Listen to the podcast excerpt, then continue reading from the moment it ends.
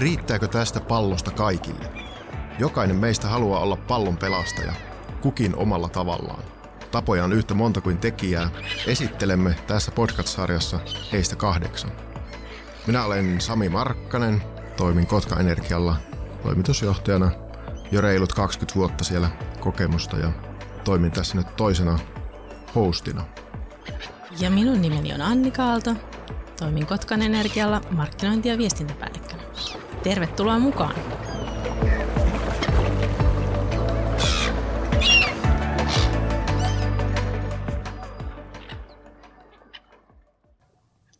Tällä kertaa pallonpelastajat podcastissa on vieraana Sirpa Paatero, joka on ollut 17 vuotta kansanedustajana ja useita eri ministerin tehtäviä ja, ja monia muita ä, luottamustehtäviä. Ja lisäksi Sirpa Paatero on, on kasvatustieteiden ja terveyskasvatustieteiden perusopinnot suoritettuna ja on myös ollut tuolla päihdetyön puolella ja monessa muussa mukana. Ja erityisesti tullut tunnetuksi politiikan saralta ja, ja Kymenlaakson ja Kotkan edustajana siellä. Ja, ja tota, tervetuloa Sirpa mukaan. Kiitoksia ja paljon kutsusta. Mielenkiintoista keskustella tästä aiheesta. Ja ensimmäisenä me ollaan kysytty kaikilta vierailta, että mikä sinun suhteesi on Kotkaan tai mitä tulee Kotkasta mieleen ensimmäisenä? No sillä se on yksinkertaisuudessaan yhdellä sanallakin vastattuna, että se on mun kotikaupunki ja itse asiassa mun syntymäpaikkana lukee Karhula. Mm. Isälläni lukee Kymi ja meidän toisella lapsella lukee Kotka ja paikka on sama. Joka sukupolvi on vaihtunut kuntamuoto ja kunnan nimi. Ja meidän toinen puolisuku on tullut Lavansaaresta, mm. eli rantautunut siihen ensimmäiseen paikkaan. Minkälaista se on ollut tehdä työtä poliitikkona Kotkassa, synnyin kaupungissa ja, ja siellä tutuissa ympäristössä ja tuttujen ihmisten keskellä? No Kotkas on ollut mun mielestä hyvä poliittinen kulttuuri tehdä niin kuin eri puolueiden välistä yhteistyötä. Et pitkät ajat silloin, kun mä oon aloittanut politiikan tekemisen kuntapolitiikassa vuonna 2000, sitä ennen oli seurakuntapuolella, mutta kuntapolitiikassa, niin tämä sinipuna-akseli on ollut semmoinen vahva kantava mm. voima. Nyt on tietysti lisää puolueita tullut siihen, mutta on ollut, ollut oikein hyvä ja tietysti sosiaalidemokraatteja on ollut Kotkassa aina aika paljon, niin sitten on ollut hyvä oma ryhmä, johon tukeutua ja käydä niitä keskusteluja aina ensin, ettei ole tarvinnut ihan yksinään kaikkea selvittää tai ottaa kantaa. Hmm. Meillä on tässä podcastissa ollut aina tällainen ristiriita-asetelma näin alussa, missä yritetään saada kuulija oikein kiinnostuneeksi aiheesta. Ja tässä nyt heitetään tällä vähän provokatiivisesti äh, ilmoille, että, että miten, miten vastaat tällaisen vastakkainasetteluun kuin poliittinen ura ja sitten niin sanottu tavallinen ura. Että millainen, millainen sun poliittinen ura on ollut ja millaista se on ollut tehdä sitä? Joo, ja siinäkin on varmaan vielä sitten erilaisia ihmisiä, jotka toiset ajattelee niin kuin lapsuudesta asti tai nuoruudesta asti lähtevänsä politiikkaan ja toisille se tulee vasta paljon myöhemmin, että ai niin, että tämmöinenkin mahdollisuus olisi tai että olisiko se, se kiinnostava ja mä olen sen verran kerennyt kuitenkin olla niin, kuin niin sanotusti tavallisissa töissä ja sitten sen jälkeen politiikan töissä. Onhan se ihan erilaista, koska silloin kun sä teet jotain niin kuin sitä ammattia, mihin oot saanut koulutuksen, niin sulla on huomattavasti kapeampi sektori, ja silloin sä oot erityisosaaja sillä alalla ja sektorilla. Ja siinä sä vastaat pääasiassa niin kuin siitä sun työn tekemisistä sun tiimille, sun esimiehille, sille yritykselle tai mikä tahansa sitten onkaan. Silloin kun sä oot poliitikko, niin silloin sun kenttänä on kaikki asiat – Kyllä. Tietenkin politiikassa myöskin erikoistutaan ja ollaan kiinnostuneita enemmän jostakin kuin toisista, ettei kaikkea voi hallita. Mutta silti sulta odotetaan, että sä oot vähän tietoinen kaikista asioista, vaikkapa mitä kunnanvaltuustossa tai mitä eduskunnassa päätetään. Ja sitten toisaalta sä oot vastuussa äänestäjille.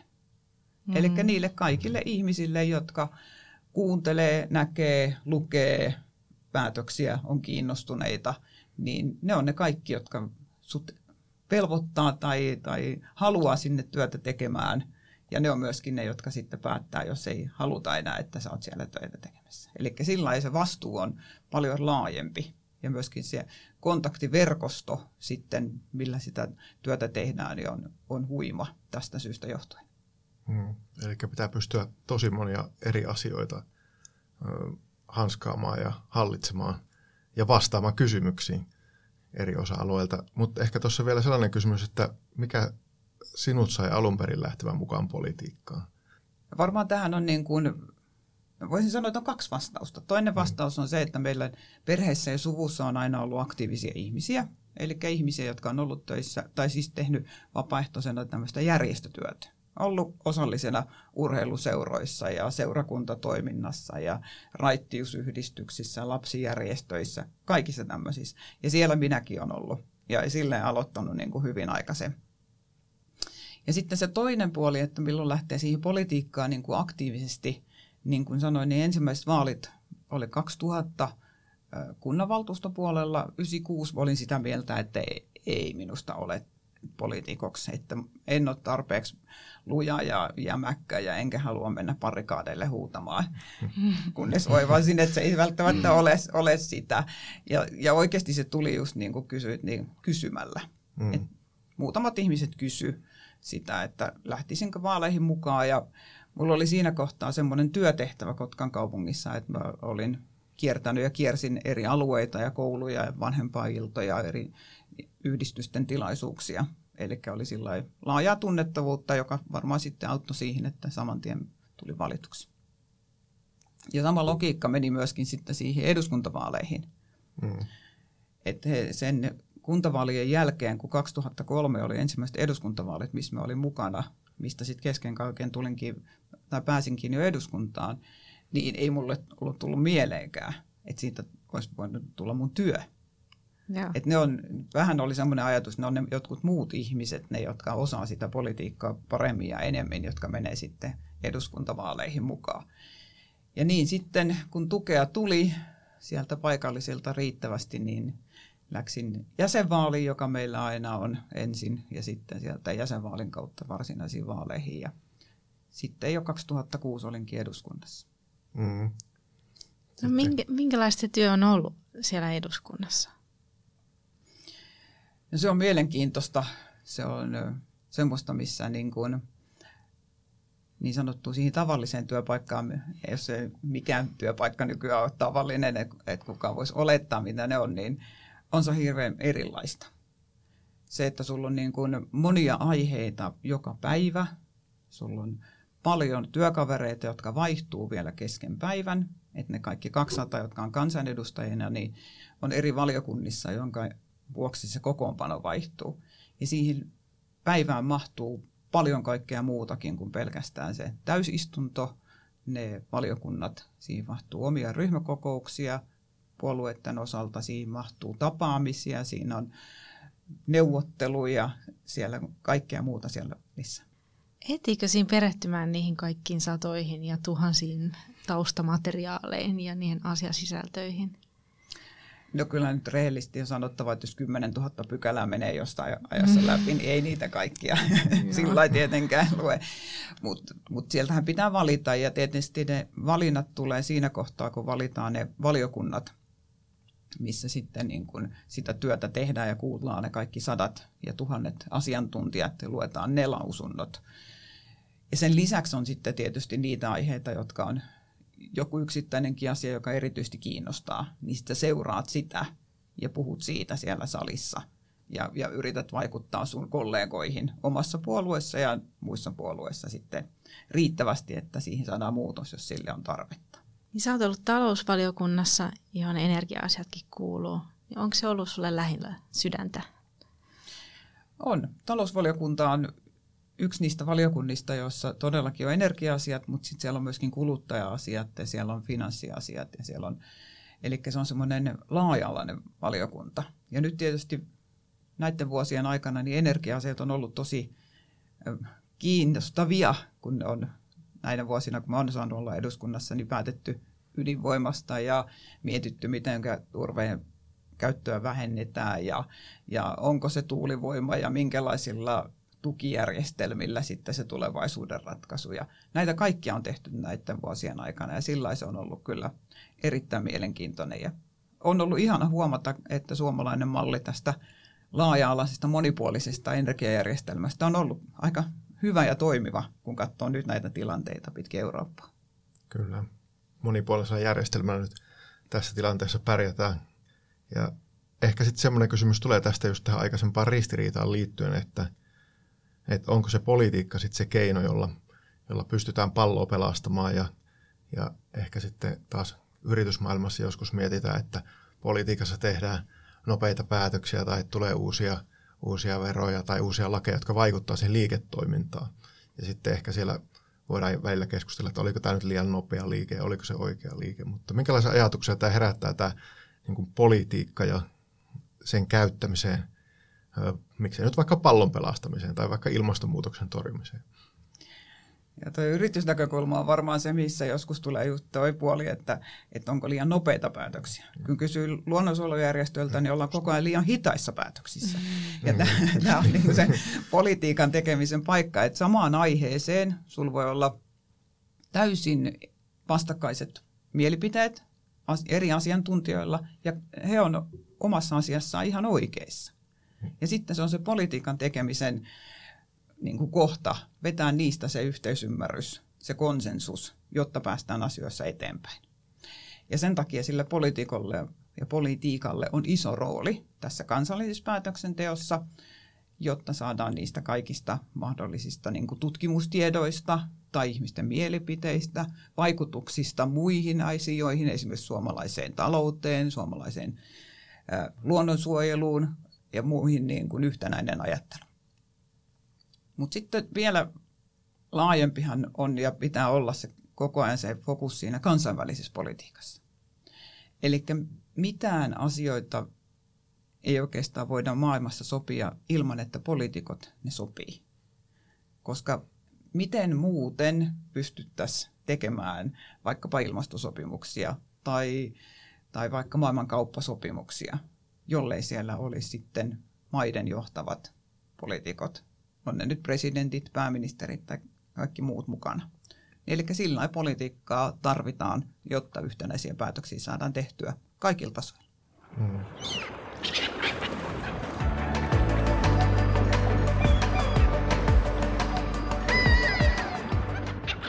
No nyt kaikille kotkalaisille kävi suuri tappio siinä, että sä täpärästi jäit nyt sitten viime eduskuntavaaleissa rannalle niin sanotusti, niin miten, mitä sä jäät kaipaamaan eniten eduskunnassa? No kyllä mä siitä työskentelytapaa, niin kuin äsken kuvasin, niin että et on kaiken tie, uuden tiedon äärellä.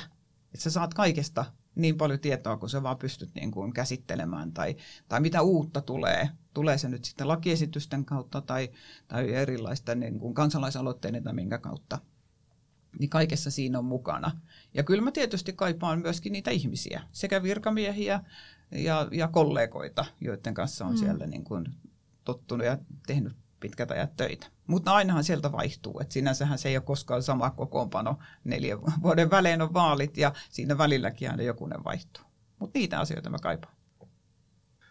Ehkä vielä siitä, siitä kansanedustajan työstä tai oikeastaan myöskin näistä ministeri kausista, niin onko sinulla jäänyt mieleen jotain sellaisia erityisiä asioita tai päätöksiä tai jotain, jossa koet niin kuin tässä parikymmenen vuoden aikana onnistuneesta tai saanut, saanut ajettua niitä eteenpäin?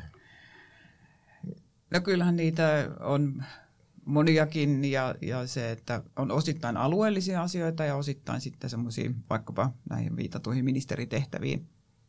Että kyllä viime kauden niin kuin isoin juttu oli se, että ne hyvinvointialueet saatiin kasattua ja se, että se rahoitus ja se hallintopuoli kuuluu sille mun tontille.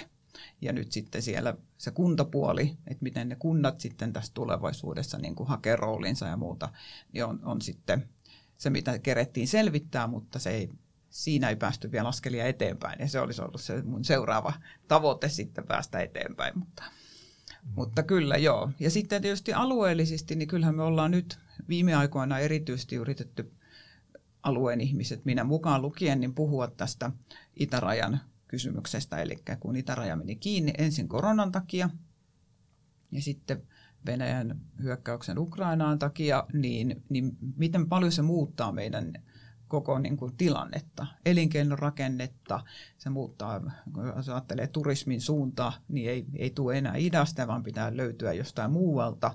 Meidän kuljetukset, jotka osittain on tullut Saimaan kanavasta, ei, ei kulje sieltä enää.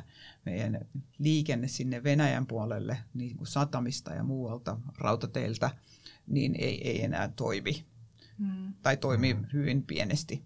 Mutta sen takia niin kun, se on ollut semmoinen viimeinen iso juttu. Ja sen takia on ollut hyvä sitten pystyä samanaikaisesti miettimään, että mitkä ne on ne muutenkin ne uudet ö, elinvoimaisuuden palikat siellä meillä Kaakkois-Suomessa. Ja nyt sitten on näitä aurinkovoimaloita ja akkutehtaita ja kaikkea muuta viritteillä, mitkä on ollut nyt erittäin, erittäin positiivisia ja luo uutta toivoa ja näkemystä siihen, että alue on yhä edelleen vahva toimija ja, ja siellä niin kuin lisää työpaikkoja halutaan ja tehdään koko ajan niin paljon kuin pystytään.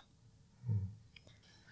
No entäs sitten, jos ajatellaan taas edelleen tätä pitkää uraa, niin onko siellä sellaisia suurimpia haasteita, mitä nousisi mieleen? Et niin kuin vaikeita paikkoja tai, tai tota haastavia tilanteita, jotka on sitten saatu kuitenkin hoidettua? No varmaan siellä on niitäkin sekä paikallisesti että, että niin kuin näiden kansainvälisesti ja, ja, ja kansallisesti. Että kyllähän isot neuvottelut, mitä käydään esimerkiksi EU-tasolla koko ajan, niin kyllähän siellä on sellaisia haasteita, että miten päästään yhtenäiseen ajatteluun. Ja kyllä yksi isompista kysymyksistä tulee mieleen, joka ei ole nyt niin akuutti, mutta aivan varmasti tulee, on EUn yhtenäinen siirtolaista pakolaispolitiikka. Mm-hmm. Eli se on semmoinen, missä niin kuin koko eduskunta joutuu ottamaan kantaa. Ei ole ollut suoraan omalla tontilla, mutta, mutta se on mun mielestä yksi näistä haasteista, jos tietenkin ilmastonmuutos vaikuttaa myöskin siihen. Ja sitten näistä niin kuin paikallisista haasteista, niin kyllä se eduskunnan ja politiikan työskentely, se, että niin kun, jos siitä tulee, nyt on näyttänyt viime vuodet vähän repivämpää tai semmoista että sitä yhteistä konsensusta ei niin paljon haluta hakea. Ja, ja jos mennään ihan politiikan kieleen, niin mä en itse kannattaa sitä blokkipolitiikkaa. Että meillä olisi kaksi täysin vastakkaista vaihtoehtoa aina vaaleissa, niin kuin Yhdysvalloissa tai muualla, ja sitten aina toiset voittaa, ja sitten ne romuttaa kaikki edellisen mm. päätökset, ja sitten seuraavaksi kallistuu tämä toiseen päin, ja sitten taas mm. tulee. Et kun Suomessa on ollut tämä tämmöinen niin kuin konsensuspolitiikka, että aina ketkä tahansa puolueesta voi sinne hallitukseen sitten yhtenäiset hallitusohjelmat tehdessään mennä ja sitten viedä niitä asioita eteenpäin. Ja meillä on ollut vahva semmoinen kulttuuri, niin mä toivon, että se ei, se ei häviä, koska mm. se, se on ollut arvo ja sillä Suomi on menestynyt tosi hyvin. Miten sitten, sitten median suhtautuminen poliitikkoihin, kun tässä on niin kuin selkeästi varmaan tapahtunut muutosta siinä, että, että se on minusta välillä, kun seuraa, niin aika mielenkiintoista ja jopa – jopa ehkä itseäni ärsyttävääkin se, että miten niin kuin julmasti välillä käydään kimppu, jos joku erehtyy sanomaan vähän väärän asian tai, tai tota, kommentoimaan väärin. Ja sitten saattaa alkaa jopa semmoinen ajojahti. Ja tietysti joskus ihan varmaan aiheesta ja joskus vähemmän aiheesta, mutta mitä mieltä olet tästä niin kuin median muutoksesta tässä, jos nyt ajatellaan vaikka tämän kolmen eduskuntakauden aikana? Joo, ensin pitää aloittaa siitä, kun mä menin eduskuntaan, niin se yksi iso, iso erilaisuus siihen entiseen työhön oli se, että, että pitää ymmärtää, että eduskunnassahan media on joka paikassa. Hmm. Siis lähes joka paikassa. Ei, ei ole lupa olla joka puolella, mutta siis kun sä oot lounalla, kuljet käytävillä, sä menet kahvilaan, niin siellä joka paikassa, koska siellä on toista sataa akkreditoituu toimittaja. Et se on niin kuin, jos äsken sanoin, että siellä niin kuin ajatus se, että ollaan kansalaisille vastuussa, niin sit sä oot koko ajan siellä niin kuin median seurattavana. Se, että, että se niin kuin, onko se muuttunut se suhtautuminen, niin kyllä varmaan jonkun verran ja osittain tässä tämä nopeutettu tai nopeutunut media, eli ne uutiset tulee minuuteissa mm-hmm. ja lähtee leviämään ja sitten niitä ruvetaan jossain sosiaalisen median puolella vielä mahdollisesti mylläämään ja vääristelemäänkin osittain, ei välttämättä virallisen median puolesta, mutta eteenpäin. Niin se on ollut sellainen muutos, mihin täytyy myöntää, että itsellä on aina vaikeaa silloin tällöin suhtautua, että, että mikä siinä on tarkoituksena. Että ei ainakaan tarkoituksena niissä kaikissa ole se, että se asia etenee, vaan että mennään enemmän niihin henkilöihin. Ja se ei ole kyllä mun mielestä hyvä suuntaus, koska jokainen on kuitenkin ihminen, jolla on oma perhe ja kaikkea muuta, niin ei ole kiva, jos se joutuu sitten kohtuuttomasti tämmöiseen myllytykseen, vaan enemmän olisi tärkeää puhua niistä asioista, mitä se ihminen vie eteenpäin tai edustaa. Mm, kyllä. Onko siellä eduskunnassa jotain sellaista, mitä me tavalliset ihmiset ei tiedetä? Me tiedetään niistä ne ovettomat hissit ja siihen se melkein jääkin. ei, en mä tiedä, eduskunta on aika avoin paikka.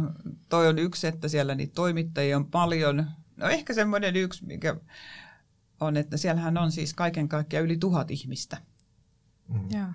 Että sen kansanedustajien lisäksi siellä on niin kuin hyvin paljon virkamiehiä ja sitten siellä on, on tietysti niin kuin ihan henkilökuntaa, jotka hoitaa sitä taloa tai hoitaa niitä ravintoloita tai hoitaa kaikkea muuta. Et sillä se on tosi iso työyhteisö. Ja sitten se työyhteisö tietysti niin kuin elää siellä niin, että siellä sillä kansanedustajalla olisi kaikkein paras mahdollisuus tehdä sitä politiikan työtä. Et sillä se on niin kuin tosi ihana työpaikka, koska siellä on aidosti nämä fasiliteetit ja muut asiat on hoidettu. Mm. Ja sitten ministerin tehtävässä on sitten turvallisuustaso aika korkealla, että, että se oli sulle varmaan tuttua nyt sitten tässä aiemmin, aiemmassa työelämässä, että aina oli varjo, joka kulki perässä. Joo, kyllä se turvallisuus on Suomessa onneksi ja yhä edelleen hyvällä tasolla. Että hyvin vähän meillä on niin sellaisia tilanteita, että ministeriä tai kansanedustaja kohtaan tulisi, tulisi minkäänlaista niin kuin väkivaltaa. Sitä sanallista tulee jonkun verran, mutta tämmöistä ihan fyysistä. Mutta kyllä siitä on yhä edelleen pidettävä tiukasti kiinni ja, ja se, että ministereillä sitten kulkee niissä tilaisuuksissa, missä ollaan julkisesti, niin vartijat, vartijat vaan poliisit mukana turvana. Yeah. Meillä niin sanottu, pääministerillä kulkee, kulki ja kulkee koko ajan, mutta muilla ministereillä ne liittyy enemmän näihin julkisiin puhetilaisuuksiin tai toritilaisuuksiin tai semmoisiin, mitkä on julkisia, niin muuten meidän koton ei ollut ikkunan takana kukaan odottamassa koko ajan. No tota, mitä jos vähän isommalla pensselillä maalaa, niin olisiko jotain semmoisia asioita, mitä haluaisit muuttaa tai tekisit, jos voisit, jos annetaan, niin kuin, jos valtaa annettaisiin, niin tota, onko jotain semmoisia isoja asioita, mihin haluaisit panostaa tai voisit muuttaa? Ihan yleisesti ottaen, niin se mikä mua on kiinnostanut ja kiinnostaa tässäkin kohtaa, niin mun mielestä semmoinen kaikkien ihmisten äänen saaminen kuuluville, niin se olisi semmoinen niin kuin haaste, koska me tiedetään, että ihmiset jättää esimerkiksi äänestämättä, koska ne on sitä mieltä, että sillä äänellä ei ole merkitystä. Hmm. Ja mun mielestä Suomella ei ole semmoiseen varaa eikä millään muullakaan yhteiskunnalla, vaan se, että kaikkien ihmisten ääni tai osallisuuden mahdollisuus olisi jotenkin konkreettisesti olemassa. Niin se olisi semmoinen, minkä mä haluaisin, että kaikki, kaikki ihmiset tunti sitten sen merkityksellisiksi niin työssään, perheessään, mutta myöskin tässä niin kuin päätöksenteossa. Että et on se kuinka pienen, pienen, pieni osa, mutta silti, että silloin, silloin olisi niin kuin semmoinen asia, että minunkin mielipiteenä on merkitystä. Hmm. Se olisi mun mielestä semmoinen. Kyllä. Jos mulla olisi taikasauva. Joo, aika iso asia. Niin, nyt esimerkiksi Kotkassa on vain yksi kansanedustaja. Että miten kotkalaiset pärjää nyt tästä eteenpäin?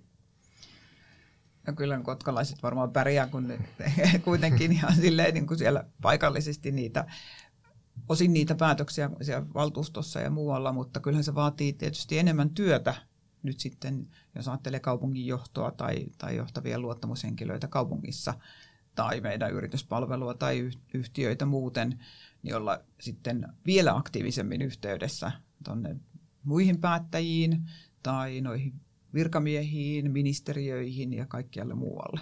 Et se vaatii kyllä enemmän, enemmän sitten muilta työtä kun ei ole sitä luontaista tai semmoista yhtä he, tai kahta tai aikaisemmin on ollut neljäkin henkilöä siellä kansanedustajana, mm. jolla on sitten ollut suorat yhteydet omiin puolueisiinsa ja sitten toisaalta sinne niin kuin virkamiehistöön ja ministeriöihin.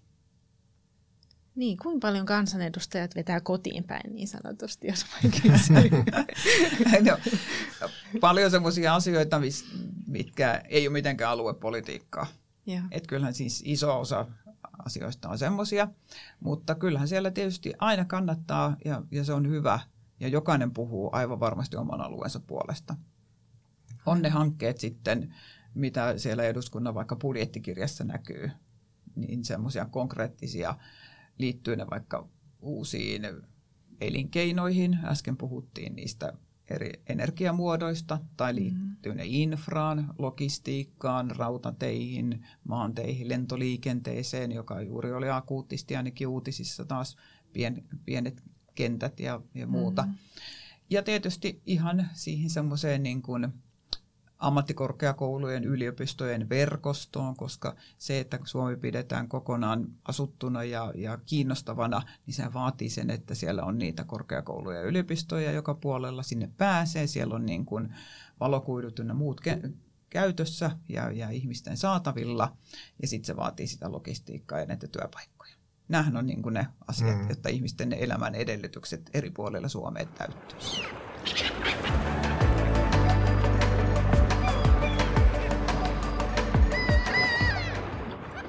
Pirkka Paatero, mitä seuraavaksi? Mä oon vastannut tähän kanssa aika monta kertaa, että mä en oikeasti vielä tiedä. Mm. Et mulla on nyt vielä kaksi viikkoa ennen kuin seuraava puoluekokous on, jolloin mä oon puoluevaltuuston puheenjohtaja ja viimeisimmät niin kuin puoluehallituksen kokoukset on tässä vielä, vielä tulossa. Ja sitten se tehtävä loppuu ja sen jälkeen mulla ei ole muuta tämmöistä luottamustehtäviä enää kuin Kotkan kaupungin valtuusto jonka tietenkin jatkan. Mutta en ole vielä päättänyt, että aloitanko sitten tekemään ihan jotakin muuta, teenkö koskaan enää täyspäiväisesti töitä vai teenkö osittain. Se on kuitenkin selvää, että, että jotakin sellaista, mikä ei vaadi kokonaan Helsingissä olemista, niin sitä mä oon nyt 17 vuotta tehnyt mm. sitä asumista, että asun ison osan Helsingissä, niin – yhä edelleen täällä olen, tai Helsingissä olen, ja, ja aina silloin tällöin, mutta, mutta ei ole mitään uutta suunnitelmaa. Nyt mä katselen rauhassa. Mm-hmm. Ehkä tässä nyt tulee vielä mieleen sellainen, että onko sulla jotain sellaista henkilökohtaista kokemusta tai jotain hauskaa tapahtumaa tuolla työura-aikana, joka nousisi esille. Toki en tiedä, miten paljon niitä on kerrottu ja jätetty kertomatta, mutta, mutta nouseeko mieleen joku sellainen tapahtuma, nyt päällimmäisenä? Joo, varmaan semmoisia hassuja juttuja voi olla, mutta ei semmoista nyt just mieleen ja voi olla, että jos tulisikin, niin ei, ei niitä kaikki kehtaisi ration sanoa. Mutta semmoinen oli tässä vielä, että, että, että sillä kannattaa ja suosittelen politiikkaan lähtemistä, että semmoinen yksi kohtaaminen, oli käymässä YKssa, missä kerkesin käydä muutamat kerrat silloin kehitysministeriaikana ja ja hississä tapasin, tai tuli vastaan Banki Moon, eli silloinen YK pääsihteeri, ja morjestettiin ihan niin kuin vanhat tutut, koska me oltiin muutama viikko aikaisemmin oltu Egyptissä yhdessä isossa konferenssissa samanaikaisesti. Ja sillä ajattelin sen jälkeen, että siis tämä on mahdollista kaikille. Mm. Eihän oikeasti, että, että kuka tahansa voi, ja nämä kaikki on ihmisiä, jotka näitä päätöksiä tekee millä tasolla tahansa. Se mm. oli aika, se oli semmoinen mikä jää mieleen koko ajan, semmoinen tapaaminen. Mm, semmoinen tuli tuosta mieleen, viittasit noihin, noihin politiikan tekemiseen, niin varmaan sitten paljon semmoisia nuoria ihmisiä, jotka on kiinnostuneita ja mukana politiikassa tai jossain nuorisojärjestöissä tai harrastaa seurojen kautta. Olisiko jotain semmoista vinkkiä ja neuvoa sille, sille tota, tulevalle Suomen presidentille tai, tai MEPille tai mille ikinä, joka on nyt päättänyt siellä kotona, että nyt mä lähden tuonne eteenpäin. Joo, poliitikon uraa voi tehdä monella tavalla, mutta kyllä mun yksi ohje on se, että vanha totuus, että ei ole, tämä ei ole niin kuin sataisen juoksu tai maratoni. Eli että malttia siihen, että kaikki ei välttämättä onnistu ensimmäisellä kerralla, välttämättä ei ensimmäisissä vaaleissa pääse kansanedustajaksi tai, tai kunnanvaltuustoon, tai, tai voi olla, että joskus kannattaa niin kuin asioihin vaikuttamiseen käyttääkin jotain muitakin keinoja kuin pelkästään suoraa itseehdokkuutta. Poliitikkoihin mm-hmm. voi vaikuttaa monella muullakin tavalla ja politiikan sisältöihin. Et sillä niin kuin niitä reittejä on monia, että riippuen siitä, mikä kullekin sitten sopii. Mutta aktiivisuutta kannattaa olla. Se on mun mielestä niin se, että kannattaa olla kiinnostunut, mitä yhteiskunnassa tapahtuu, mitä tapahtuu omalla kylällä, mitä tapahtuu Suomessa, mitä Euroopassa, mitä kansainvälisesti. Ja Suomi on ollut mun mielestä siinä hyvä esimerkki. Ja, ja täytyy sanoa, että kun omia lapsiani katsoo, jotka on nyt jo reilusti aikuisia, niin onhan niiden maailmankuva jo ollut ihan erilainen hmm. tässä niin kuin isossa kuvassa. Ja mä oon siitä ylpeä, että suomalaisilla lapsilla on semmoinen mahdollisuus koulutuksen kautta. Entä mitä sä sanoisit sellaiselle nuorelle, joka pohtii omaa uraa ylipäätänsäkin, että ei uskalla ehkä lähteä politiikkaan, jos se sitten leimaa johonkin poliittiseen suuntaukseen liikaa ja sulkee joitakin ovia omalta työuralta? Joo, kyllähän tietysti varmaan semmoinen riski on aina olemassa, mutta toisaalta nykyisin, kun katsoo näitä nuorempia poliitikkoja, niin ei ne ajattelekaan, että ne on 40 vuotta kansanedustajina, mm. vaan se on niin kuin yksi osa sitä sun pitkää uraa, ja sitten sä voit suuntautua sitten taas muualle. Ja toisaalta positiivisemmin, niin kyllähän sä sen kansanedustaja niin kuin tehtävän aikana saat aika laajat verkostot sitten taas niin kuin hakeutuaksesi ja nähdäksesi, mitä kaikkea on mahdollista. Et pitää ajatella sitä kyllä enemmän plussapuolella. Kiitos Sirpa Paatero. Tämä oli erittäin mielenkiintoinen keskustelutuokio kanssasi. Uskon, että tästä on aika monelle annettavaa ja ajatuksia herättäviä ideoita ja, ja hetkiä tämän podcastin parissa tuli monelle. Joo, kyllä tuossa ehkä yhteenvetona, jos siellä oli siinä ristiriitana, että voiko politiikalla vaikuttaa mihinkään tai vaiko eikä voi, niin kyllä tässä selkeästi ainakin mulle jäi sellainen olo tässä, että politiikka on kuitenkin se keino maailmanlaajuisesti tai, tai miksei sitten kunnan sisäisestikin päättää niistä asioista ja saada sitä yhteisymmärrystä. Ja vaikka siellä on monia erilaisia näkökantoja, niin saadaan se yhteinen suunta siihen ja saadaan niitä asioita eteenpäin. Et tota, ehkä ainakin tälleen vastauksena tähän, että voiko, voiko tota, politiikalla vaikuttaa tai pelastaa palloa, niin kyllä, kyllä sillä ainakin jotain voi tehdä. Ja, ja niin kuin sanoit, niin ehkä sitten ei kai niitä päätöksiä muuten saada aikaa, jos tämmöisessä demokraattisessa järjestelmässä ei tehdä poliittisia päätöksiä. Kiitoksia minun puolestakin Sirpa Paatero, kun olit meillä vieraana ja kiitoksia mielenkiintoisesta keskustelusta. Kiitoksia paljon ja mielenkiinnolla kuuntelen kyllä nämä muut jaksot tästä myöskin, että minkälaisia eri näkökulmia sitten tulee tähän samaan aiheeseen. Kiitos. Kiitoksia.